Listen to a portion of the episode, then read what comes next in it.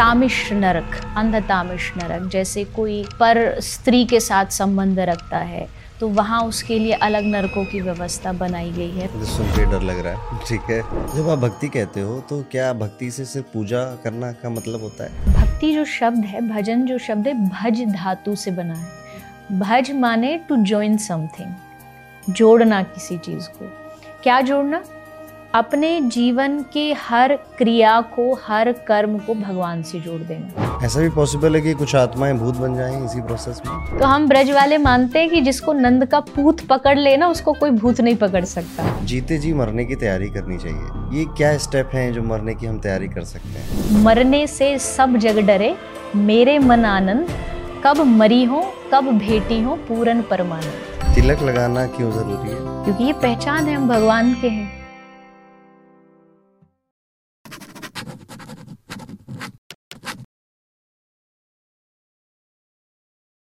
चित्रलेखा जी आपका दी अरुण पंडित शो में बहुत बहुत स्वागत है। बहुत बहुत धन्यवाद मुझे यहाँ बुलाने के लिए। जैसे ऑफलाइन मैंने आपसे कहा ना कि मुझसे ज़्यादा मेरी मम्मी आपकी बहुत बड़ी फ़ैन है और यहाँ पे जितने लोग हैं ये लोग भी आपको बहुत देखते हैं। सो आज तो मैं मुझे अंदर से बहुत अच्छा लग रहा है आपके साथ पॉडकास्ट करके।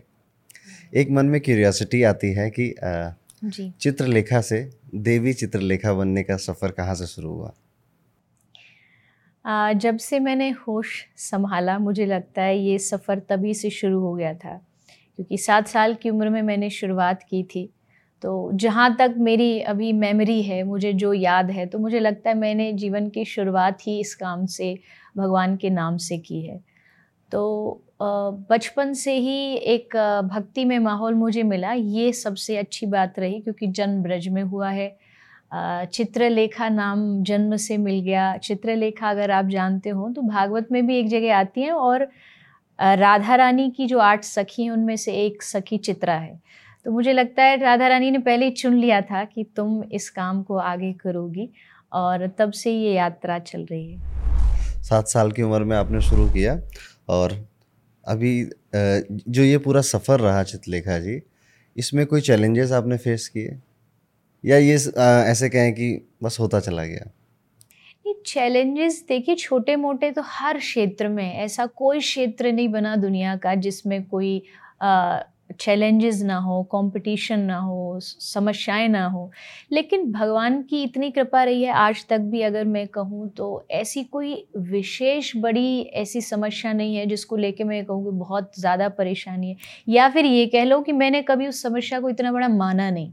कोई भी समस्या आई कोई भी कंट्रोवर्सी आई तो उसको बहुत ही सिंपल वे में कि हाँ ये तो होता है जीवन में अच्छा होगा तो बुरा भी होगा।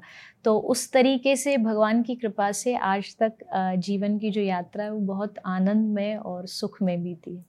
आप बार बार जैसे कह रहे हैं भगवान की कृपा। जी। सो so, चित्रलेखा जी ऐसे कह सकते हैं कि जो लोग भक्ति करते हैं या पूजा पाठ करते हैं या कथाएँ सुनते हैं उन पे सब पे भगवान की कृपा रहती है? भगवान की कृपा किस पे नहीं है। आप पे है मुझ पे है जो सांस ले रहा है उस पे भगवान की कृपा है क्योंकि ये ऑक्सीजन कहाँ से आ रही है? ये हवा कौन दे रहा है? भगवान दे रहा है पानी कौन दे रहा है? भगवान दे रहा है। अब आप उसको नेचर बोल दो प्रकृति बोल दो लेकिन कोई तो है ना? तो मुझे लगता है भगवान कभी भी कृपा में कोई भेदभाव नहीं करते। वो सब पे बराबर की कृपा रखते हैं। हाँ जैसे एक कहते हैं ना, एक लाडला बच्चा होता है तो वैसे जो भगवान को मानता है, उस पर भगवान का थोड़ा सा एक्स्ट्रा दुलार हो जाता है, थोड़ा ज़्यादा लाड हो जाता है। भगवान हमेशा कहते हैं, मैं भक्तों के अधीन हूँ। तो वहाँ पे भगवान थोड़ा भेदभाव कर देते हैं, लेकिन अगर नॉर्मल वे में देखा जाए तो सब पर भगवान की कृपा है। फ़र्क इतना है कि कोई उसको महसूस करता है, एहसास करता है और कोई इसको इग्नोर कर देता है। अगर आप एहसास करेंगे तो आपको हर पल लगेगा कि भगवान आपका साथ दे रहे हैं और उनकी कृपा आपके ऊपर है। मैं भी यहाँ पे कुछ ऐड करना चाहूँगा चित्रलेखा जी। जब मैं छोटा था ना तो बहुत ज़्यादा ऐसे कोई पूजा पाठ नहीं करता था लेकिन धीरे धीरे श्री कृष्ण से जुड़ने का मौका मिला। इसलिए मैं अपने हर वीडियो में राधे राधे भी बोलता हूँ। मैं जैसे पढ़ाता हूँ स्टूडेंट्स को तो भी राधे राधे जो शुरू होता है राधे राधे पे हम खत्म करते हैं। राधे राधे राधे राधे बोलते बोलते ना जीवन में सुकून है शांति है। और ये बहुत सहजता से हुआ ऐसा नहीं है कि कुछ रातों रात कुछ हुआ। तो में भी ये एक प्रभाव आ ही जाता है जब आप भक्ति करते हैं। आपका विश्वास बढ़ जाता है और उम्मीद बढ़ जाती है कि अगर प्रॉब्लम देखिए आपने जैसे कहा सबकी लाइफ में आती है। जी। उनसे लड़ने की क्षमता मिल जाती है। मिर्च लगी है तो शक्कर शक्कर का स्वाद आ जाता है। ठीक है तो मैं हमेशा कथा में कहती हूँ जैसे कोई जैसे कप है गर्म है अब गर्म कप को हम पकड़ नहीं सकते लेकिन अगर उसमें ये हैंडल दे दिया जाता है तो हम आराम से उसको होल्ड कर पाते हैं। गर्म वो अब भी है और गर्म वो तब भी था। तो भक्ति जो है ना वो हैंडल का काम करती है आपको संभाल के रखती है। ऐसा कभी नहीं सोचना चाहिए जो लोग सोचते हैं ना भक्ति दुख दूर कर देती है। ये एकदम गलत कॉन्सेप्ट है। भक्ति में दुख आएगा और मे भी शायद डबल भी आ सकता है। क्योंकि भगवान वो देखते हैं ना कि क्लास बढ़ रही है या नहीं है, मेरे पास आने लायक है या नहीं है। तो दुख तो आएँगे, लेकिन साथ साथ में भगवान उसको सहने की शक्ति देते हैं। जैसे कुम्हार बाहर से घड़े को बजा के देखता कच्चा तो नहीं है, पर भीतर उसमें हाथ दे के थोड़ा सा सहारा भी देता है तो सहारा भक्ति का काम करता है। जब आप भक्ति कहते हो तो क्या भक्ति से सिर्फ़ पूजा करना का मतलब होता है? भक्ति, देखिए भक्ति जो शब्द है, भजन जो शब्द है, भज धातु से बना है। भज माने टू ज्वाइन समथिंग जोड़ना किसी चीज़ को। क्या जोड़ना? अपने जीवन के हर क्रिया को, हर कर्म को भगवान से जोड़ देना। मैं खा रहा हूँ तो मैं पहले उनको खिलाऊँगा, मैं पहले उनको याद करूँगा, मैं कहीं घूमने भी जा रहा हूँ, जैसे बहुत सारे लोग जाते हैं, साथ में अपने ठाकुर जी लेकर के जाते हैं। आ, मैं कुछ अच्छा पहन रहा हूँ तो पहले भगवान को याद करूँगा। मैंने अच्छी गाड़ी ली है मैं पहले भगवान को दूँगा। मतलब जीवन की सुनने से लेके देखने से लेके खाने जो भी हमारी क्रियाएँ हैं हमारे जो पाँच क्रियाएँ होती हैं उन सबसे जो भगवान को याद करता हो भजता हो वो भक्ति है। पूजा अलग चीज़ है। पूजा कर्म कांड के अनुसार जो विधि है, जो विधान है, मैं हमेशा कहती हूँ पूजा करने के लिए तो दो रुपए में भी पूजा हो सकती है, लेकिन भजन करने के लिए या भगवान से प्रेम करने के लिए पूरा जीवन लगाना पड़ता है। क्योंकि वो सस्ती चीज़ नहीं, क्योंकि वहाँ मन का मामला है। वो एक्सटर्नल नहीं है कि आप बाज़ार से कुछ ले आए, दे दिया भगवान को, भगवान खुश हो गए। वहाँ आपको मन से जुड़ना पड़ता है। तो भक्ति से मेरा मतलब है कि मुझे इस बात का एहसास हो कि मैं जो कर रहा हूँ, ये उसके लिए। एक दिन ऐसा आएगा, जब ये मटीरियलिस्टिक जो दुनिया है, इसको छोड़ के मुझे एक जगह जाना है। आगे की तैयारी है। मतलब अपना जो हमारा फ्यूचर लोग प्लानिंग करते हैं, लेकिन हम फ्यूचर में सोचते हैं, बस मृत्यु से पहले पहले वाला जो जीवन है, ये फ्यूचर प्लानिंग पर भक्ति क्या है? मृत्यु के बाद और मृत्यु के पहले दोनों का प्लान जो होता, वो भक्ति होती। आपने मृत्यु की बात करी। और जैसा कि हम सब जानते हैं कि अगर किसी से पूछा जाए जैसे युधिष्ठिर से यक्ष ने पूछा था जी। कि जीवन का सबसे बड़ा सत्य क्या है? तो युधिष्ठिर ने एक शब्द बोला था मृत्यु। अब हम थोड़ी बात मृत्यु की कर लेते हैं। मृत्यु हम सबकी होनी है हम हर किसी की होनी है। आपने कहा मृत्यु के बाद मिलेगा। सो कईयों को तो शायद मुझे लगता है ना डिसिप्लिन में रखने के लिए बात बोली जाती है कि मृत्यु के बाद होगा ऐसा ये मिलेगा नर्क मिलेगा स्वर्ग मिलेगा। ये स्वर्ग और नर्क आपके अकॉर्डिंग क्या है? क्या ये इसी धरती पर है या इस धरती के परे की बात है? दोनों चीज़ है। आपने कर्म अच्छी नहीं की, आपको उसका भुगतान या भुगतना पड़ता है। आप जब एक होटल में जाते हो रेस्टोरेंट में जाते हो तो आपको पे करना पड़ेगा एट एनी कॉस्ट आपने जो खाया है, आपको उसको बिल देना पड़ेगा, चुकाना पड़ेगा। वो इस दुनिया में भी होता है। लेकिन कर्म का जो सर्कल है ना, जो श्री कृष्ण भगवत गीता में अठारह अध्याय में यही सिखाया है। तब जाके जब कृष्ण समझा रहे, तब अठारहवें अध्याय में अर्जुन कह रहा कि हाँ अब संशय, अब मेरी जो संशय है, वो खत्म हो गई। तो कर्म को समझना इतना आसान नहीं है। जैसे बहुत सारे लोग कहेंगे कि ये नरक स्वर्ग जो होता है ना, ये डराने के लिए है। लेकिन मैं उन्हीं लोगों से पूछती हूँ कि हम जिस देश में रहते हैं उस देश का अपना एक संविधान होता है। यहाँ एक कॉन्स्टिट्यूशन बनाया गया है। कुछ लॉज बनाए हैं, कुछ रूल्स हैं। अगर आप उन रूल्स को तोड़ते हो तो उसके अगेंस्ट आपके लिए एक दंड होता है। इतनी धारा है, ये जेल है, ये इतना आपको इतने दिन जेल में रहना पड़ेगा। तो अगर एक राष्ट्र जो है, एक देश जो है, अगर वो बिना कॉन्स्टिट्यूशन नहीं चल सकता तो इतना बड़ा जो नेचर है, इसमें भी कोई ना कोई तो संविधान होगा, कोई ना कोई दंड व्यवस्था होगी। तो वो जो दंड व्यवस्था है, उसको हमने नरक और स्वर्ग का नाम दे दिया है कि अगर आप रूल्स तोड़ते हो तो आप नरक जाओगे और अगर आप सही रास्ते पे चलते हो, अपने नियमों को सही नागरिकता जैसे नागरिक सही काम करता है, वैसे ही आप स्वर्ग जा सकते हो। बात रही कि क्या ये सचमुच होते हैं? बिल्कुल होते हैं। अगर हम अपने शास्त्रों की बात करें श्रीमद् भागवत की मैं प्रवक्ता हूँ। भागवत में स्पेशली 28 प्रकार के नरकों का वर्णन है स्वर्ग का वर्णन है, गरुड़ पुराण पूरा जो है वो इसी उससे दिया गया है कि आप कैसे जीवन के बाद क्या होता है। पर दिक्कत क्या है कि जब हमें इन चीज़ों को सुनाया जाता, बताया जाता तो हम उन पर फोकस नहीं करते। जैसे आज भी भारत में परंपरा है, किसी की मृत्यु होती है तो घर में गरुड़ पुराण का पाठ होता है। हम्म। लेकिन उसको कोई ध्यान से नहीं सुनता। सब आराम से पीछे बैठे सोए होते हैं। अकेले पंडित जी गला फाड़ फाड़ के वो मंत्र बोलते रहते हैं। क्योंकि उनको लगता है कि जो गया ये टेम्परेरी मैं तो परमानेंट हूँ। मेरा तो ये कुछ होना जाना नहीं। लेकिन वो इसलिए सुनाया जा रहा है कि सीखो आप। इसको सुनो आप पढ़ो आप कि कर्म का कितना बड़ा सिद्धांत है वो घूम करके आपके पास आएगा। तो मुझे लगता है कि इसमें कभी भी और ख़ास के आज के यूथ को कभी नहीं सोचना चाहिए कि ये बनी बनाई बातें ये दंड व्यवस्था है जैसे एक देश की होती है जैसे एक राज्य की होती है वैसे प्रकृति की दंड व्यवस्था का नाम नर्क और स्वर्ग है। बहुत खूब बड़ा अच्छा आंसर दिया आपने। चितलिका जी आ, कहीं कुछ ऐसा मेंशन है कि जब इंसान की मृत्यु हो रही होती है उसमें क्या होता है? क्या यमराज बैल पे बैठकर सॉरी भैंसे पे बैठकर आते हैं? जी। ऐसा कुछ होता है?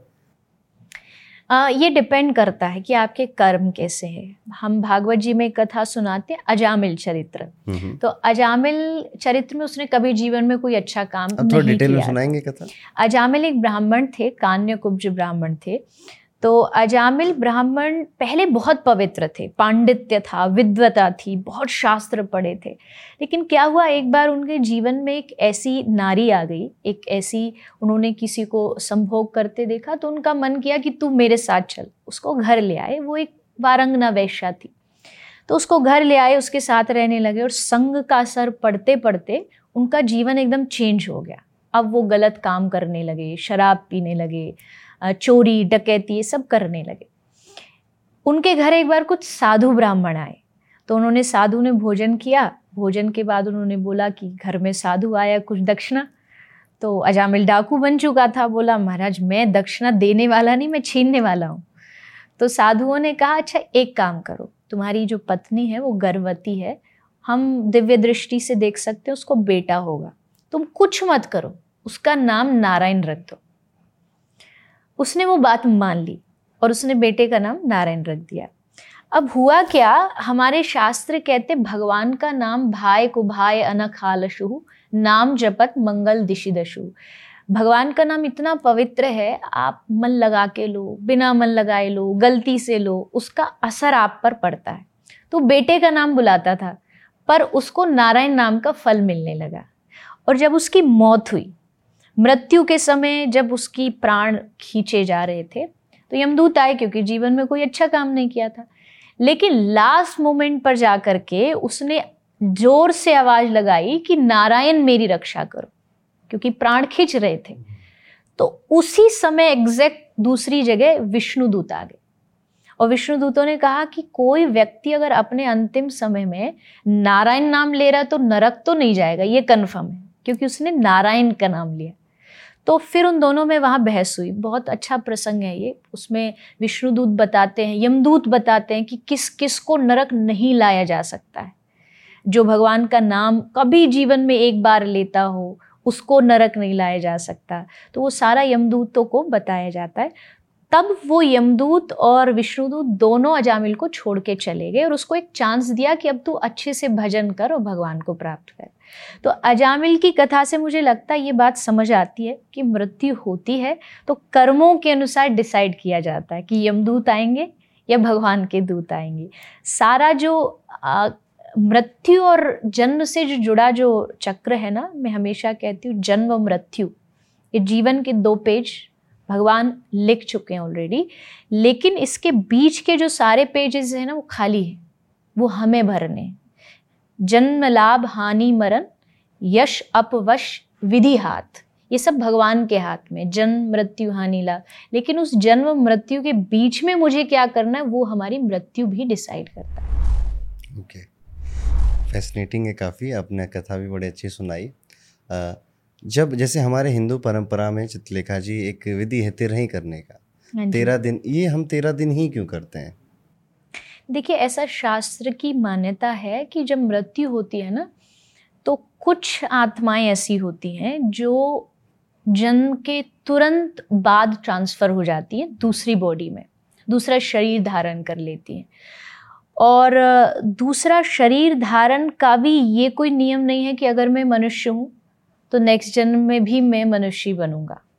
हो सकता है मैं पशु भी बन जाऊँ हो सकता है मैं देवता भी बन जाऊँ ये मेरे कर्मों पर निर्धारित करता है तो कुछ ऐसी हैं जो दो चार दिन उनको लगता है कर्मों के अनुसार अपनी नई बॉडी खोजने में इसलिए तेरह दिन का हम एक समय रखते हैं उसमें विधि विधान से पूजा करते हैं कि इसमें अगर कोई भी आत्मा अगर किसी कारण से अटक रही है उसको एक शरीर नहीं मिल पा रहा है हम्म। तो हम तेरह दिन तक पूरी विधिवत पूजा करते हैं ताकि उसको एक नया शरीर मिल जाए और वो आत्मा भटके ना।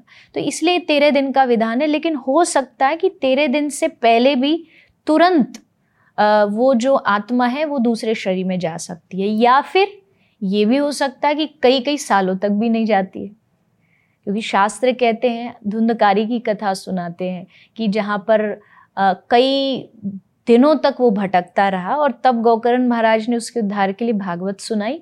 उसने कथा सुनी सात दिन बाँस में बैठ के और तब उसकी मुक्ति हुई तब उसका उद्धार हुआ। तो सिर्फ़ इसीलिए कि एक आत्मा दूसरे शरीर में ट्रांसफ़र हो जाए उसके लिए विधि विधान से पूजा की जाती है। ऐसा भी पॉसिबल है कि कुछ आत्माएँ भूत बन जाएँ इसी प्रोसेस में? बिल्कुल बनती हैं। आप मानते हो भूतों में?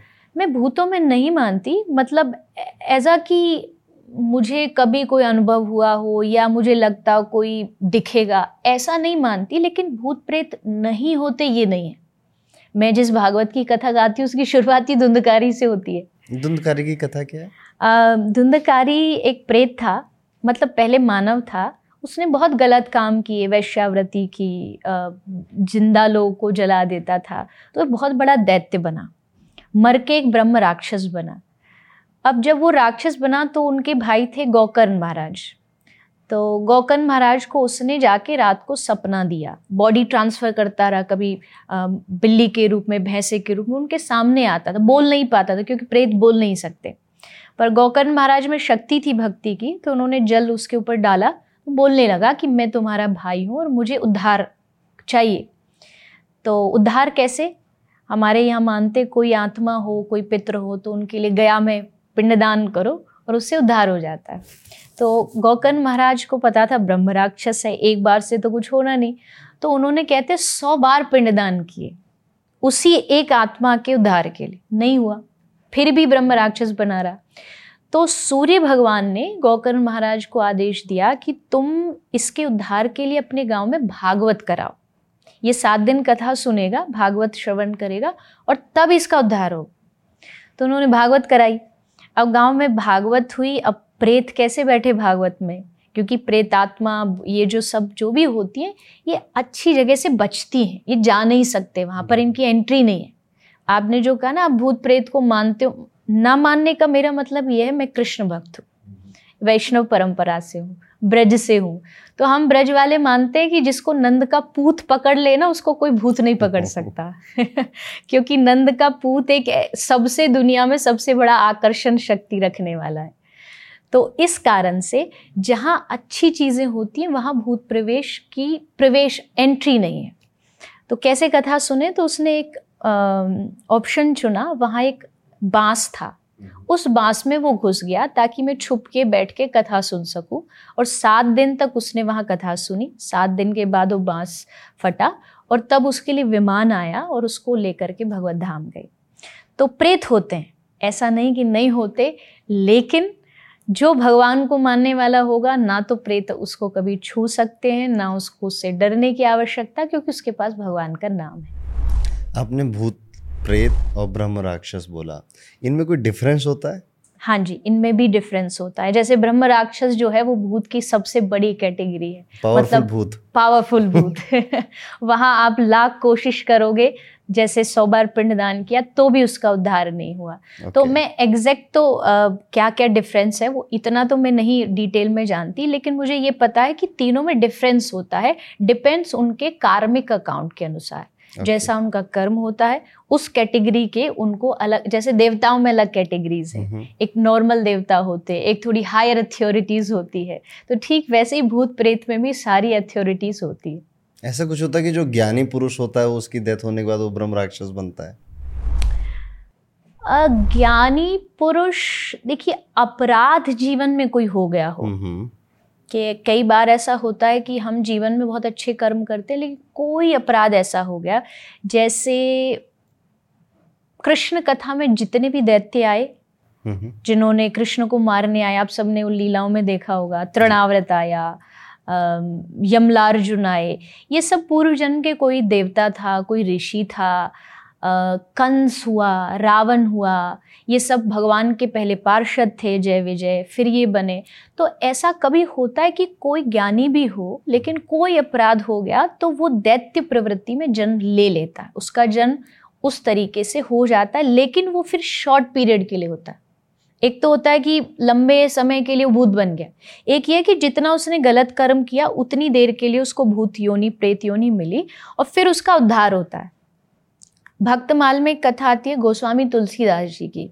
तुलसीदास जी आ, काशी रहते थे तो वो गंगा पार करके जाते थे अपना डेली का जो सुबह सुबह का संध्या वंदन होता है। तो जब वो जाते थे तो वो एक पात्र में पानी लेके जाते थे तो जो पानी बच जाता था उसको एक पत्थर पे डाल देते थे डेली का उनका नियम था। तो एक दिन जब पत्थर पे उन्होंने डाला तो पत्थर से एक प्रेत प्रकट हो गया। उसने कहा कि मुझसे एक अपराध हुआ था और मैं चाह रहा था कि कोई सच्चा संत मुझे छू दे और मेरा उद्धार हो जाए। तो तुलसीदास जी ने उसको छुआ, इसलिए उसका उद्धार हो गया और प्रेत योनि से मुक्त हो गया। तो फिर उसने कहा कि तुमको क्या चाहिए? तुलसी बाबा से पूछा कि मैं प्रेत योनि से मुक्त हो गया, बताओ तुम्हें क्या चाहिए? तो भगवान का भक्त भगवान के अलावा कुछ नहीं माँगता। वो बोलता, राम जी के दर्शन करा दो।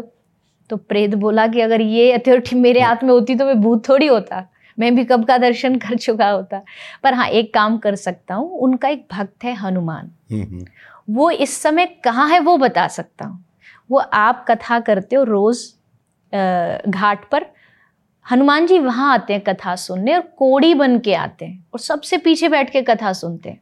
तो वही हनुमान जी कोई नहीं पहचानता आप जाके दर्शन कर लेना।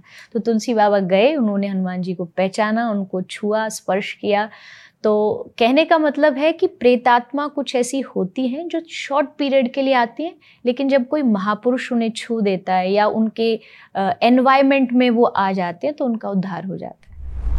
आपने अच्छा आंसर किया है चित्रलेखा जी। काफ़ी कुछ मुझे भी नहीं पता था इस बारे में और आप कथाएँ अच्छी सुना रहे हो मैं चाहूँगा कि आप बीच बीच में हमारे पॉडकास्ट में छोटी छोटी ऐसी कथाएँ ज़रूर सुनाते रहें। एक मेरा अगला क्वेश्चन आपसे है कि कर्मों के हिसाब से जैसे आपने बोला कि स्वर्ग और नर्क भोगने पड़ते हैं। स्वर्ग तो हम सब समझ गए अच्छी अच्छी चीज़ें होंगी वहाँ पे पर नर्क थोड़ा फैसिनेट करता है। और इसके बारे में आप ही ने बताया कि गरुण पुराण में बहुत डिटेल में है। पर गरुण पुराण कहा जाता है कि सिर्फ़ जब वो क्रियाक्रम हुआ है इंसान का उस समय ही पढ़ा जाता है। आमतौर पर लोग उसे पढ़ने से हिचकिचाते हैं। क्यों हिचकिचाते हैं? वही तो प्रॉब्लम है ना। मैं एक बात यहाँ बोलना चाहूँगी। हमारे भारत में एक बहुत ही मुझे लगता है नेगेटिव चीज़ है और वो ये है कि हमने ना मृत्यु को एक अपशगुन बना रखा है। हम्म। घर में कोई खेलता खेलता बच्चा भी मरने की बात कर जाए तो माँ बाप क्या कहते हैं अरे शुभ शुभ बोल। तो बच्चे के मन में क्या बैठ गया? मृत्यु मतलब अशुभ। मृत्यु की घर में बात नहीं करनी। इसलिए कभी भी कोई मृत्यु की तैयारी नहीं करता है। मरने की तैयारी होती है। जैसे जीने की तैयारी होती है घूमने जा रहे हैं दस दिन के लिए बैग पैक कर रहे हैं हम्म। मरने की भी अपनी एक तैयारी होती है। मैं हमेशा कथा में एग्ज़ाम्पल देती हूँ। जैसे गर्मियों की छुट्टी होती है बच्चे को एक महीने का होमवर्क देते हैं। तो अब होमवर्क दो तरह के स्टूडेंट होते हैं। एक वो जो पहले दिन से काम पे लग जाते हैं कि पहले काम कर लो फिर पंद्रह दिन छुट्टी मनाएँगे।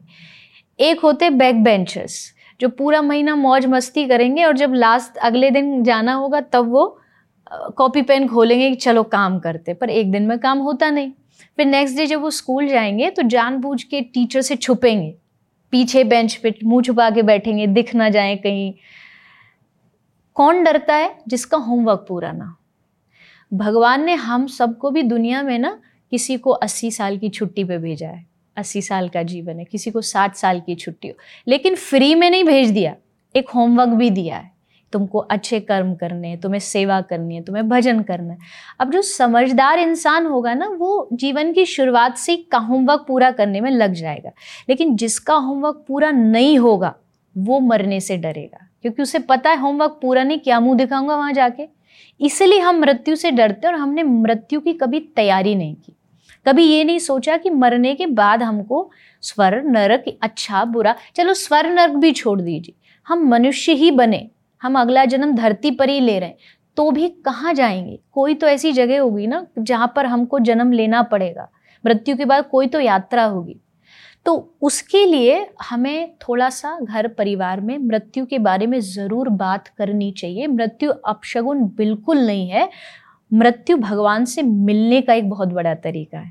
कबीर बाबा ने कहा है कि मरने से सब जग डरे, मेरे मन आनंद, कब मरी हो, कब भेटी हो, पूरन परमानंद। कब मरूँगा और कब उस पूरन परमात्मा से मिलूँगा तो मुझे तो आनंद है कि मृत्यु आएगी और मैं जाऊँ। बात रही नरकों की। गरुड़ पुराण सबको पढ़ना चाहिए, भले घर में आप नॉर्मल परिवार में बैठ कर के उसको पढ़िए। भागवत जी में भी कहीं कहीं नरकों का वर्णन आता है।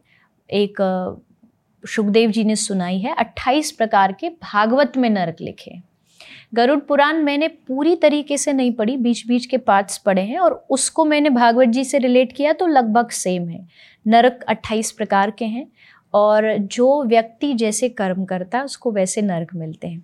रौरव नरक तामिश्र नरक अंध तामिश्र नरक, ये सूची मुख नरक, कालमुख नरक, ये सब नरकों की अलग अलग कैटेगरीज हैं। झूठ बोलोगे, उसका अलग नरक है। किसी पराये का धन चुराओगे, किसी का हक चुराओगे, उसका है। इवन आप किसी चीटी को पशु को मारोगे नॉनवेज खाओगे, उसके लिए नरक है। हर एक चीज़ के लिए नरकों का विधान है, उसमें दंड व्यवस्था। और नरकों की एक स्पेशलिटी और ये और है, ये भी सबको जान लेनी चाहिए। नरक में सिर्फ़ हमें भोगने के लिए डाला जाता है, वहाँ मरना, मृत्यु नहीं होती। आधा शरीर भी कट जाएगा, गला भी कट जाएगा तो गला अलग घूमेगा, ये अलग, पर मरेंगे नहीं। क्योंकि नरक मतलब तुमने जो किया, उसको भुगतो अब यहाँ पर। तुम मरोगे नहीं चीखोगे चिल्लाओगे भागोगे पर तुमको मौत भी नसीब दर्द ऐसा ही होगा जैसे यहाँ पे होता है पर मरोगे नहीं। मरोगे नहीं। बस तड़पते रहोगे। तड़पने के लिए ही आपको वहाँ भेजा गया ताकि तुम्हारी बुद्धि थोड़ी स्ट्रेट हो कि नहीं मैंने गलत किया था। और अब नरकों के बाद हो सकता है फिर से मुझे जीवन मिले। हमारा ये जो जीवन है ये कोई एक बार मनुष्य बन गए ऐसा नहीं है। हम कितने युगों से ये जो भीतर सोल, जो आत्मा है चलती आ रही है, कपड़े बदलती जा रही है तो कभी हम, ऐसा नहीं मैं यहाँ बैठी हूँ, आप यहाँ बैठो हम कभी नरक नहीं गए होंगे। या स्वर्ग हो सकता है, स्वर्ग भी हो, नरक भी गए हो, कहाँ कहाँ भटके हो। भागवत जी में लिखा है, एक आत्मा चौरासी लाख योनियों में भागती है। तब जाके उसको एक चांस मिलता है ह्यूमन बॉडी इट मीन्स कि अब आपके पास चांस है यहाँ से एग्जिट लेने का। ह्यूमन बॉडी मतलब एग्जिट का रास्ता है। अच्छे कर्म करो और भगवान को पालो। पर उसको भी हम मिस कर देते हैं और गलत चीज़ झूठ में अत्याचार में उन सब में लगा के इसको भी वेस्ट करते हैं। चित्रलेखा जी एक मूवी है अपरिचित। उसमें क्या है कि उसमें शब्द जो हमारे गरुण पुराण में जो सजाएँ होती हैं कुंभी पाकम हो गया बाकी तो मुझे याद नहीं आ रहा है उनको डिटेल में समझाया गया है। तो ऐसी सजाओं के नाम की इसमें ऐसा होता है इस सजा में वैसा होता है या इस पाप के लिए ये सजा मिलती है जिसमें ऐसा भोगना पड़ेगा? जी। आ, जैसे मैंने बात की थी जैसे कुंभी पाक नर्क आप बता रहे हैं भागवत के अनुसार जो लोग जीवों को मारते हैं पशु पक्षी हो गए या कोई भी प्राणी हो गया जो उनको मारता है उसके लिए ये नर्क है। और वहाँ जैसा हम सुनते हैं, मज़ाक में लोग बोल देते हैं, लेकिन वो रियलिटी है कि वहाँ गर्म तेल होता है, उसमें उसके शरीर को डाला जाता है ताकि उसका शरीर जले और वो तड़पे। जिस तरह उसने उन पशुओं को मारा, जीवों को मारा, उसका परिणाम उसे मिलता है। एक नरक होता है तामिश नरक अंध तामिश नरक, जैसे कोई पर स्त्री के साथ संबंध रखता है तो वहाँ उसके लिए अलग नरकों की व्यवस्था बनाई गई है। रौरव नरक एक होता है। बहुत खतरनाक वाले में से एक वो नर्क है। वहाँ बताते बहुत बड़ा एक एरिया है।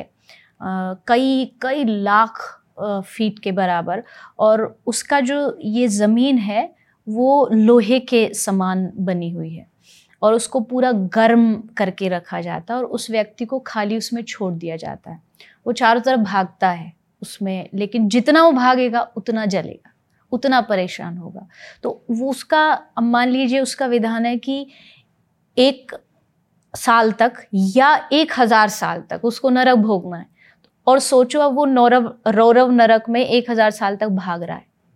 उसकी क्या गति होगी? तो नरक जो है, मुझे लगता है हमने कभी अपनी बुद्धि से सोचा भी नहीं होगा, उतने भयानक वहाँ पर दंड व्यवस्था है। एक नरक है एग्जैक्ट नाम उसका मुझे नहीं पता, लेकिन उसका जो दंड व्यवस्था है, उसमें व्यक्ति को वृक्ष से उल्टा लटकाया जाता है और उसके शरीर पे अस्त्रों से प्रहार किया जाता है, जैसे तलवार से मारा या बाण से मारा, उसका शरीर अलग हो जाएगा। वो तड़पेगा, फिर शरीर एक एक हो जाता है और फिर उसको अलग किया जाता है। यानी ये प्रक्रिया सालों सालों तक और कई बार हज़ार सालों तक भी चलती है। तो अब बताइए, अब हम इसके बारे में बात नहीं करते, ना हम पढ़ते इसीलिए हम गलत काम करते हैं, क्योंकि हमने पढ़ा नहीं, हमें ये नहीं पता कि इतने हज़ार साल तक हो सकता हम उसमें तड़पे। इससे अच्छा है कि आज ही हम ये काम करना बंद कर दें। झूठी गवाही देने वाले, उनके लिए भी भागवत जी में नर्क लिखा हुआ है कि अगर आप किसी के लिए जाके झूठी गवाही देते कोर्ट में तो वहाँ आपको इस नरक में जा कर के दंड व्यवस्था भोगना पड़ेगा। तो भागवत जी में लिखा है और गरुड़ पुराण, और ये सबको मुझे लगता है एक बार मरने से पहले तो पढ़ लेनी चाहिए। तो सुन के डर लग रहा है। ठीक है। और जैसे कि हमने मृत्यु की बातें करी हमने आत्मा के साइकिल की बातें करी। आ, अभी हम जिस समय पॉडकास्ट रिकॉर्ड कर रहे हैं पितृपक्ष चल रहे हैं। सो so, श्राद्ध की क्या इम्पोर्टेंस है हमारे कल्चर में? या पिंडदान की क्या इम्पोर्टेंस है? श्राद्ध देखिए शास्त्रीय परंपरा है। इससे कोई नकार नहीं सकता। मैं भी नहीं कह सकती इसके ऊपर कि नहीं होना चाहिए होना चाहिए। हमारी परंपरा है हमारे ऋषि मुनियों ने बनाई है पिंडदान की व्यवस्था ऋषि मुनियों ने बनाई है। लेकिन अगर आप मुझसे पूछो पर्सनली हम्म। मुझसे पूछो ये मेरा व्यक्तिगत विचार है इसमें ना किसी शास्त्र का। आ, मैं एक भक्ति के पॉइंट ऑफ़ व्यू से अगर देखती हूँ तो मुझे ऐसा लगता है कि मेरे मरने के बाद अगर कोई गया जी में जाके मेरे लिए कुछ दाल आटा चावल दान कराएगा तो क्या उससे मेरा उद्धार हो जाएगा? क्या मेरा बेटा मेरे लिए कुछ दान कर दे? मेरी मुक्ति उसमें कैसे हो सकती है अगर मैंने जीवन में अच्छे कर्म नहीं किए हो तो? तो मुझे ऐसा लगता है कि ये व्यवस्था जो बनी हुई है, ये एक हद तक हमें मदद करती है। लेकिन अगर आप मुक्ति चाहते हो, मुक्त होना चाहते हो तो आपको उसके लिए खुद काम करना पड़ेगा। आप अपने बच्चों, आप आगे आने वाली पीढ़ी के भरोसे नहीं जी सकते कि ये कर देंगे और मुक्त हो जाएँगे। अब मैं इस बात को अपनी कथाओं में भी कहती हूँ कि जीते जी अपना पिंडदान खुद करके जाओ। पिंडदान का मतलब वो वाला नहीं, श्राद्ध वाला नहीं। पिंड का मेरा मतलब है ये शरीर। ये शरीर हमारा जो है, ये पिंड है। इसको दान करो, इसको दे दो। किसको दे दो? भगवान को दे दो। ये गले में जो कंठी हमने पहन रखी है, तुलसी की माला, इसका मतलब है कि हम जीते जी अपना पिंडदान कर चुके हैं। हम भगवान के हो चुके हैं, हमने अपने आप को उनको समर्पित कर दिया। अब हमें किसी की ज़रूरत नहीं। कल को कोई ना भी करेगा हमारे लिए श्राद्ध, पिंडदान तो हम मुक्त हैं क्योंकि हम भगवान के हो चुके हैं। लेकिन मैं आम जनता, जो आम जनमानस है, उनसे ये सलाह तो नहीं दूँगी कि आप श्राद्ध मत करिए, पिंडदान मत करिए। वो एक आम इंसान के लिए गृहस्थ के लिए बहुत ज़रूरी है। पर इतना ज़रूर कहूँगी, किसी के भरोसे मत रहो। कंठी धारण करो और अपने शरीर को भगवान से जोड़ दो। आपने बीच में एक बात कही थी कि जीते जी मरने की तैयारी करनी चाहिए। ये क्या स्टेप हैं जो मरने की हम तैयारी कर सकते हैं? आप सेवा करिए। पहली चीज़ जो है वो सेवा है। सेवा मतलब जहाँ आपको लगता है कि किसी मानव को आपकी आवश्यकता है, किसी प्राणी को आपकी आवश्यकता सेवा करिए उनकी तो ये आपका एक कार्मिक अकाउंट बैलेंस बढ़ा। तैयारी क्या है? मतलब जैसे हम बैलेंस अकाउंट में डिपॉजिट करते जा रहे करते। जा रहे। लेकिन ये हमारा भौतिक अकाउंट है एक है आध्यात्मिक जगत आध्यात्मिक अकाउंट वो अभी ज़ीरो है। उसका बैलेंस बढ़ाओ वो तैयारी है कि जहाँ मान लो मुझे भारतीय मुद्रा इंडियन करेंसी अगर मुझे यूएस में चलानी हो तो मैं रुपया लेके पहुँच जाऊँ और वहाँ मार्केट में जाके कहूँ रुपया लो तो कोई नहीं लेगा। मुझे क्या करना पड़ेगा? उसको एक्सचेंज कराना पड़ेगा डॉलर्स में। Currency hmm. वही है पर एक्सचेंज होना ज़रूरी है। आगे की तैयारी से मेरा मतलब है कि हम जो कमा रहे हैं जीवन में ये उस दुनिया में नहीं जाता। ये उस जगत में नहीं जाता तो हमको क्या करना है? उसको एक्सचेंज करना है। एक्सचेंज करेंसी कैसे होगी? कि हम हमारे पास जो है हम उसको दूसरों की सेवा में लगाएँगे तो इसका मतलब एक्सचेंज हुआ और अब वो एक आध्यात्मिक पूंजी बन के हमें वहाँ मिल जाएगा। तो ये हमें करना पड़ेगा, सेवा करिए और दूसरा, भगवान की भक्ति। बिना भजन उमा कहूँ मैं अनुभव अपना, सतहरी भजन जगत सब सपना। भगवान शंकर कह रहे पार्वती को, तुम कितने भी लाख प्रवचन दे लो, कितनी भी बड़ी बड़ी बातें कर दो, पर पार्वती, मेरे सारे जीवन का अनुभव यह है, बिना भजन, बिना भक्ति के जीवन एक सपना और एक खाली निराशा से भरा हुआ है। तो सेवा और भजन ये दो चीज़ मुझे लगता आगे आने वाले जीवन की तैयारियाँ हैं। चित्रलेखा जी आपने तो बहुत अच्छी अच्छी बातें बता दी। अभी इस वीडियो को देख के कई लोगों के मन में आएगा कि बहुत पाप कर लिए हैं। नॉनवेज भी खा लिया है या फिर और अलग अलग लोगों को परेशान भी किया है। लोगों को पता होता है उन्होंने जो पाप किए होते हैं। लेकिन अब मेरा मन कर रहा है सुधरने का। तो क्या ये पॉसिबल है? कि अभी से मैं स्वर्ग की या एक अच्छी लाइफ आफ्टर डेथ की तैयारी कर सकता हूँ, या अपने पाप धुलने की कोई तरीका है? बिल्कुल है। मैंने अजामिल की जो कथा सुनाई, वो बिल्कुल यही आंसर है।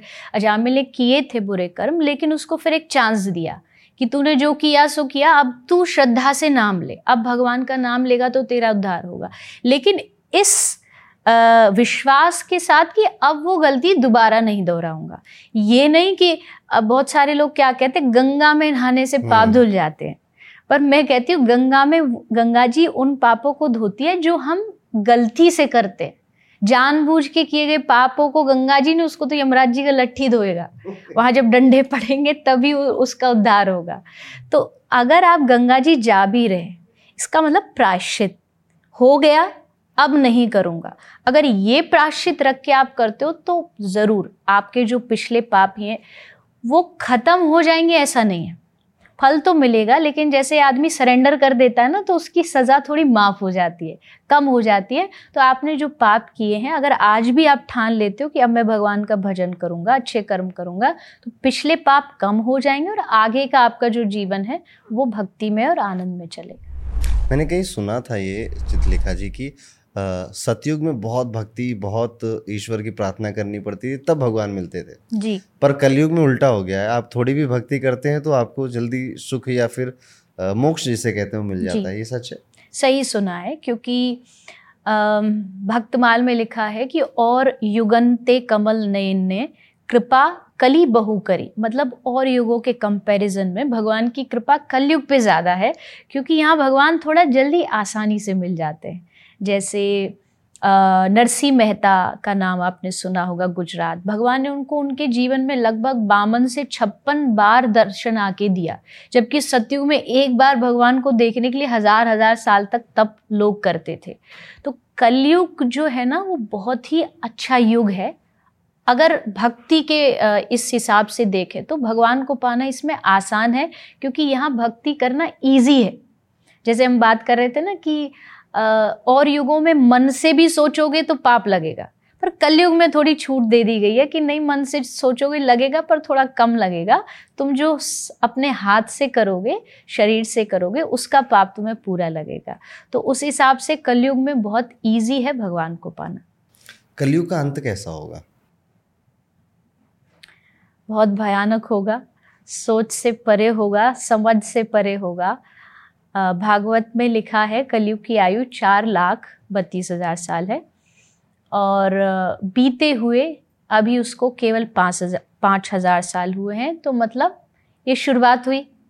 और जब शुरुआत में ये हाल है, आगाज़ ये है तो अंजाम क्या होगा? और अंजाम भागवत में लिखा है कि त्रेता में एक रावण था द्वापर में एक कंस था, पर कलयुग में गिनती नहीं होगी।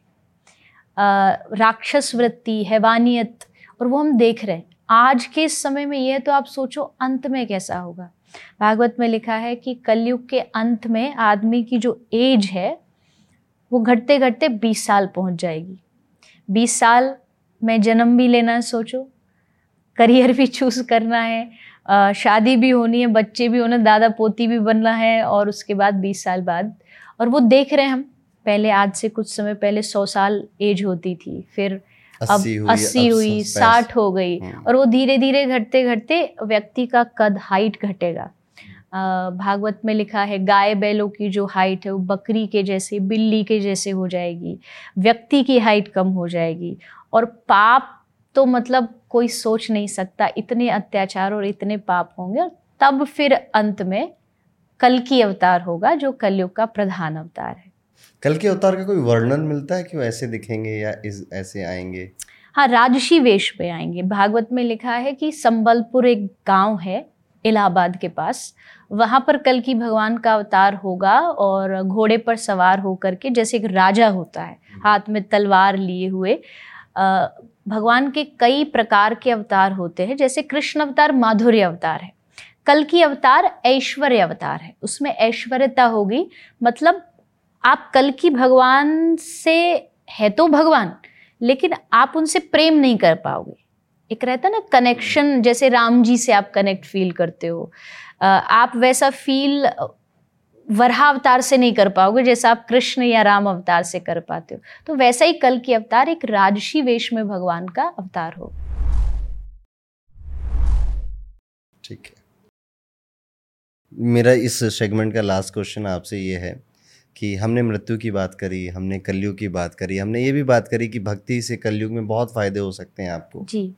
जो वीडियो ये देख रहे हैं जो हमारा ये पॉडकास्ट देख रहे हैं जिन्होंने अभी तक कुछ नहीं किया है। लेट सपोज़ कोई एक यंग जनरेशन का है बीस बाईस साल का कोई व्यक्ति है उसको आप क्या सलाह देंगे कि वो भक्ति कहाँ से शुरू कर सकता है?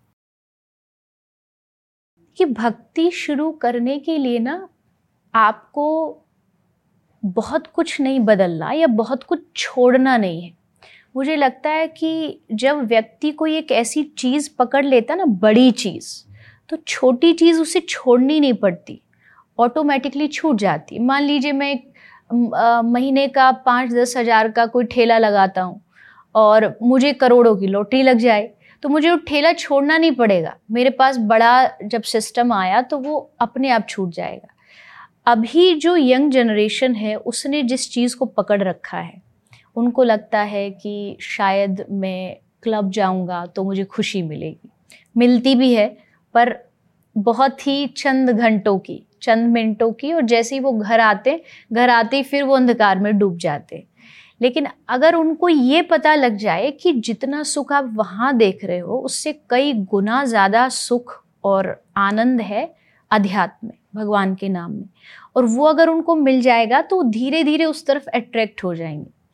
आज का जो यूथ है, उसके साथ सबसे बड़ी प्रॉब्लम ये है कि एक तो उसको बचपन से धर्म का नॉलेज नहीं दिया जाता।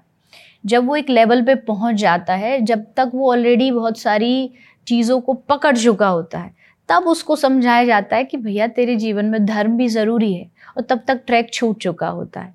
तो इसके लिए पहली चीज़ जो ज़रूरी होती है, वो बच्चे को बचपन से अध्यात्म की वैल्यू समझाना है। अभी हमको भौतिकता की वैल्यू पता है, मटेरियल चीज़ों की, गाड़ी की, आईफोन्स की, इनकी वैल्यू पता है। यही वैल्यू अगर बचपन से हम उनको अध्यात्म की बता देंगे तो अपने आप वो उस तरफ़ अट्रैक्ट होंगे। तो पढ़ाई हो या उनका करियर चुनना हो, उनको धर्म से जोड़िए। बचपन में घर में उनको कथा सत्संग से सुनाइए। परिवार बैठ के थोड़ी देर कोई अच्छी भगवत गीता उठा के पढ़ लीजिए। पूरा परिवार बैठ कर के उसके बारे में बातें करिए। ये चीज़ें जब बचपन से बीज उनके भीतर डल जाएगा, तब फिर वो अपना रास्ता भटकेंगे नहीं। उनको समझ आएगा कि धर्म जीवन में ज़रूरी है और ये मेरे जीवन में एक अच्छे पॉजिटिव वे में आना चाहिए। यूथ को अपनी दिनचर्या को, अपना जो रेगुलर सिस्टम है उसको ठीक करना चाहिए। मतलब आप दिन में कब सो रहे हो, कब जाग रहे हो, आप सोने के समय जाग रहे हो, आप जागने के समय सोते हो और फिर आप कहते हो मेरा माइंड डिस्टर्ब क्यों है? माइंड डिस्टर्ब इसलिए क्योंकि आपने सारे सिस्टम को बैक कर दिया, एकदम उलट पुलट कर दिया। तो अगर आप अध्यात्म शुरू करना चाहते हो तो पहली चीज़ खाना और देखना। इन दोनों चीज़ों को सही करने से आप शुरुआत कर सकते हो। कुछ गलत मत खाइए, सात्विक चीज़ें खाइए और देखना। देखने में भी जब तक आप सात्विक चीज़ें नहीं देखेंगे, तब आपके भीतर क्या जा रहा है, आपके कानों से क्या जा रहा है, वो सब आप पर, आपके थॉट्स पर, आपके विचारों पर पूरा इम्पैक्ट करता है। तो खाने से, अपनी दिनचर्या को ठीक करने से आप धर्म की शुरुआत कर सकते हैं। सो so, हम यहाँ पर अपना ये सेगमेंट खत्म करते हैं चित्रलेखा जी। हमारी कम्युनिटी इंस्टाग्राम कम्युनिटी में हमने ये डाला था कि चित्रलेखा जी आ रही हैं आपके क्या क्या प्रश्न हैं? तो आप जो उनसे पूछना चाहते हैं। तो एक एक मिनट में आप शॉर्ट में इसका आंसर करिए। लोगों ने अपने डेली लाइफ से जो क्वेश्चन हैं वो पूछे। जैसे पहला क्वेश्चन है कि व्रत कैसे रखें और व्रत में क्या क्या गलतियाँ ना करें? देखो, व्रत, अगर आप केवल खाने वाले व्रत की बात कर रहे हैं तो उस व्रत में कोई भी व्रत आप रखते हैं, उसमें अन्न नहीं खाना चाहिए। अन्न में उस दिन पाप का वास होता है। और दूसरा, व्रत का मतलब केवल खाना नहीं होता है। व्रत का मतलब है कि आप बुराइयों से दूर रहें। अगर आप व्रत रख रहे हो और आप केवल खा भर नहीं रहे हो और बाकी सब उल्टी सीधी चीज़ें कर रहे हो तो वो व्रत मायने नहीं रखता है। उपवास का मतलब होता वास। उप भगवान के पास रहना भगवान के नज़दीक रहना। तो ये करिए कि आप उस दिन और दिनों के कंपैरिजन में थोड़ा अपना धर्म और अपना भजन बढ़ा दीजिए अपना सत्संग बढ़ा दीजिए वो आपका असल में व्रत होगा। घर में तुलसी रखनी चाहिए या नहीं रखनी चाहिए? या तुलसी का क्या महत्व होता है? बिल्कुल रखनी चाहिए। कोई भी एक घर कितना सात्विक है ये इस पर निर्भर करता है कि उसके आँगन में तुलसी है या नहीं है। जब हनुमान जी गए थे लंका में तो उन्होंने विभीषण का घर सिर्फ़ इसलिए छोड़ दिया था क्योंकि वो जानते भी नहीं थे। बस उनको ये पता था, आँगन में तुलसी है मतलब कोई सात्विक व्यक्ति है। तुलसी का मतलब होता है सात्विकता। इससे हमारे साइंटिफिक रीजंस भी बहुत है। साइंटिफिक अगर आप तुलसी अपने घर रखते हो तो और आपका जो घर का इन्वायरमेंट है, वो पवित्र रहता है। और घर में आज भारतीय, हम भारत में जीते, सनातन धर्मी है। हर घर में भगवान को भोग तो लगता ही है। बिना तुलसी भगवान स्वीकार करते नहीं। तो तुलसी का होना घर में सबके लिए ज़रूरी है, सबको आँगन में तुलसी रखनी चाहिए। घर की तुलसी बार बार सूख जाती है तो क्या करना चाहिए? उसके लिए आपको देखिए तुलसी बहुत ही एक बहुत सेंसिटिव पौधा होता है। उसके लिए आपको उसका थोड़ा मौसम देखना पड़ता है। आप धूप में कब उनको रख सकते हैं? अगर ठंडी का समय है तो आपको अंदर रखना पड़ेगा, उनको थोड़ा सा कवर करके रखना पड़ेगा। और एक विशेष चीज़, अगर आप धर्म से जुड़ी बात पूछ रहे हैं तो अगर आप तुलसी को अच्छा रखना चाहते हो, कभी आप वृंदावन जाते हो तो वहाँ से थोड़ा ब्रज की, वृंदावन की माटी लाइए और यमुना जी का जल लाइए।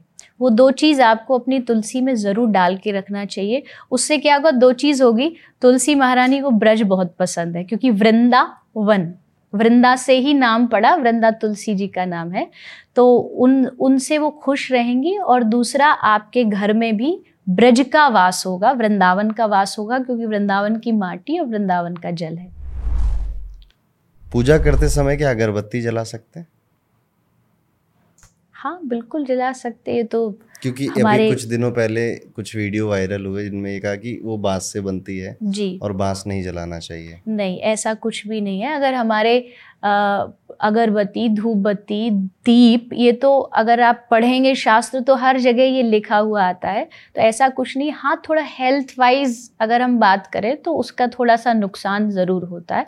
उसमें आप बस इतना कर सकते कि आप पूजा करके अगरबत्ती को घर के बाहर थोड़ा जहाँ तुलसी हो, वहाँ लगा सकते ताकि आपके श्वास से रिलेटेड कोई परेशानी ना हो।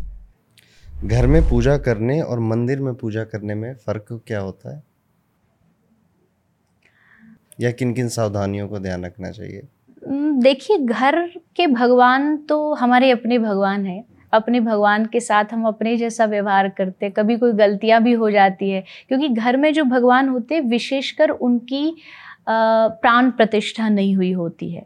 मंदिर के भगवान की प्राण प्रतिष्ठा हुई होती है। प्राण प्रतिष्ठा में फिर आपको नियम बहुत पालन करने पड़ते हैं। इसलिए वहाँ स्पेशल एक पुजारी जी हम्म। होते हैं जो टाइम टू टाइम हर विधि विधान का ध्यान रखते हैं। घर में आपके ठाकुर अपने जैसे कभी मन किया उनको आपने जो आप खा रहे वो खिला दिया कुछ अच्छा पहनाने का मन किया वो पहना दिया। ये डिफरेंस और दूसरा हाँ मंदिर की जो एनवायरमेंट होती है, उसमें और घर में थोड़ा फ़र्क इसलिए होता है क्योंकि घर में आप अकेले पूजा कर रहे हैं और मंदिर में हज़ारों लोगों की पूजा एक साथ, एक ही स्थान पर हुई है। इसलिए उस स्थान का महत्व घर से थोड़ा ज़्यादा होता है। जो लोग कहते हैं मंदिर जाने से क्या होता है?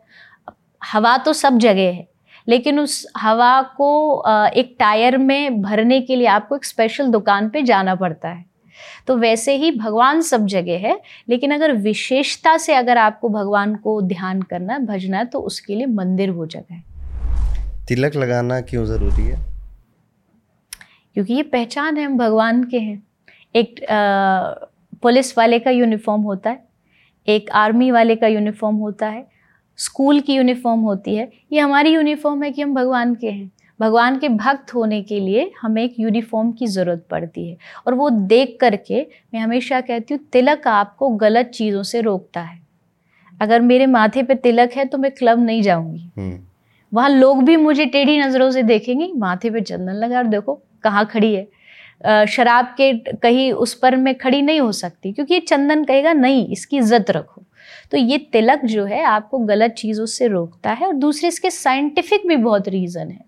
माथे पर आपकी शीतलता आजकल इंसान का सबसे ज़्यादा ये दिमाग ही गर्म रहता है। तो इस पर अगर चंदन थोड़ा सा रहेगा चंदन महत पुण्यम पवित्रम पापनाशनम आपदा हरते नित्यम लक्ष्मी तिष्ठति सर्वदा। शास्त्रीय प्रमाण है, कि चंदन लगाने से लक्ष्मी का, भक्ति का वास होता है। अकाल मृत्यु कभी भी एक्सीडेंट हो गया, अकाल मृत्यु उसका हरण हो जाता है। तो इसलिए चंदन बहुत आवश्यक है। आजकल के मॉडर्न परिवेश में क्या मंगलसूत्र पहनना ज़रूरी है? आ, ये निर्भर करता है आपकी अपनी इच्छा पर अपने विचार पर। मंगलसूत्र किसी शास्त्रीय विधा का हमारा कोई परंपरा का वो नहीं है। अगर आप देखेंगे पूर्व परंपरा में भी तो वहाँ उस परंपरा में ये मंगलसूत्र की रीति नहीं थी। वहाँ पर सूत्र बांधा जाता था। ये तो आजकल का ट्रेंड धीरे धीरे धीरे आगे बढ़ा, हमने उसको बना लिया। लेकिन ऐसा कोई विधान नहीं है इसका। हाँ माथे पर जो एक सौभाग्यवती महिला होती है, माथे पर थोड़ा कुमकुम लगाती है, मांग में थोड़ा कुमकुम लगाती है, वो विधान शुरू से हमारी परंपरा में रहा है, लेकिन ये मंगलसूत्र का ट्रेंड अभी बाद में आया है। ये अगर आप शास्त्र पढ़ेंगे तो वो लोग समझ जाएँगे। तो ये आपकी अपनी इच्छा पर निर्भर है, आपको अच्छा लगता है तो आप पहन सकते हैं। घर में शिवलिंग रख सकते हैं? जी छोटे रूप में। उसका जैसे हर मूर्ति का एक रहता है कि आप बारह फिट से ज़्यादा बड़ी मूर्ति अपने घर में नहीं रख सकते क्योंकि फिर आपको उसकी प्राण प्रतिष्ठा करानी होती है। अन्यथा अगर आप छोटे रूप में शिवलिंग रखना चाहते हैं तो आप घर में रख सकते हैं। घर का जैसे बाहर का मेन गेट होता है लोग उसमें भगवान वाली टाइल लगा देते हैं या छोटी भगवान की फ़ोटो लगा देते हैं घर के बाहर में। ऐसा एज अ शो पीस क्या ये चीज़ करनी चाहिए? नहीं बिल्कुल नहीं। भगवान कोई शो पीस का आ, काम नहीं करते हैं। भगवान की मूर्ति इवन भगवान का नाम। भगवान का नाम भी अगर आप कहीं लिख रहे हो, जैसे हम राधे राधे या जय श्री कृष्ण लिखते हैं तो वो कहीं ऐसी जगह होना चाहिए जहाँ किसी का पैर ना पड़े, जहाँ लोग चप्पलें ना उतारते हो, क्योंकि नाम में और भगवान में अंतर नहीं है। तो भगवान की मूर्ति भी अगर आप कहीं लगा रहे हो तो उसको बहुत सोच समझ के पवित्र जगह पर लगाइए। घर में लगा सकते हैं, घर में ऐसी जगह लगाइए जहाँ किसी के गंदे पाँव ना पड़ते हो, हाथ ना लगते हो गंदे। तो नहीं तो फिर आप अपराध कमाएँगे और इसके लिए आपको पाप का भागी बनना पड़ता है। हम राधे राधे क्यों बोलते हैं? कृष्ण कृष्ण क्यों नहीं बोलते? ये तो सबसे डीप क्वेश्चन है क्योंकि इस पर घंटों भर बातें हो सकती है। राधा तत्व ही ऐसा है। कृष्ण बोलते हैं ऐसा नहीं है लेकिन राधा रानी के नाम एक मिठास है। क्योंकि कृष्ण भी जिसका नाम भजते हो तो कोई तो उस नाम में बात होगी। राधा रानी का नाम अगर कृष्ण रोते रोते राधा राधा बोलते हैं तो इसका मतलब है कि वो नाम मिश्री से भी मीठा है। तो राधा तत्व बहुत गहरा तत्व है। बहुत सारे लोग नहीं समझते, उनको लगता है राधा मतलब कृष्ण की प्रेमिका। कृष्ण की प्रेमिका नहीं है, राधा रानी कृष्ण ही है। कोई भेद नहीं, अंतर नहीं है दोनों में। लेकिन जैसे कभी कभी क्लास बढ़ती है जो लोग कृष्ण को भज रहे हैं वो बहुत ऊँची क्लास में लेकिन जब उनसे भी ऊपर जब उनका प्रमोशन होता है तब वो जाके राधा रानी तक पहुँचते हैं। और जिस वृंदावन में हम रहते जिस ब्रज में हम रहते वो धाम राधा रानी का है। तो वहाँ जो जाएगा वही जाएगा जो राधे राधे बोलेगा या राधा रानी जिसको बुलाएँगी। और आम तौर पर भी अगर आपसे कहा जाए कि दो मिनट के लिए आँख बंद करके राधा राधा राधा राधा बोलिए तो उससे आपके भीतर आप देखोगे कुछ आ, कुछ कंपन जैसा होने लगता, आँख से आँसू आने लगते, क्योंकि वो नाम की शक्ति है, वो राधा नाम की शक्ति है। पर इसको समझने के लिए सबको बहुत ज़्यादा ज़रूरी है, शास्त्र पढ़िए, राधा रानी के तत्व को समझिए, या कोई अच्छा महापुरुष हो, जो ब्रज से हो, राधा रानी के बारे में जानता हो, उनसे सुनिए, कौन थी राधा, तब आप नाम लेंगे तो आपको और आनंद आएगा। बहुत खूब। थैंक यू सो मच हमारे क्वेश्चंस हो गए चित्रलेखा जी आपसे। आपका अरुण पंडित शो में आने का बहुत बहुत धन्यवाद। और हम चाहेंगे कि आप दोबारा भी हमारे शो पर आएँ। और मैं अपनी ऑडियंस से कहूँगा कि आप अगर मेरी जगह होते और आपको मौका मिलता चित्रलेखा जी से सवाल पूछने का तो आप क्या पूछते? तो वो हमें कमेंट करके ज़रूर बताइएगा। थैंक यू बहुत बहुत धन्यवाद मुझे बुलाने के लिए।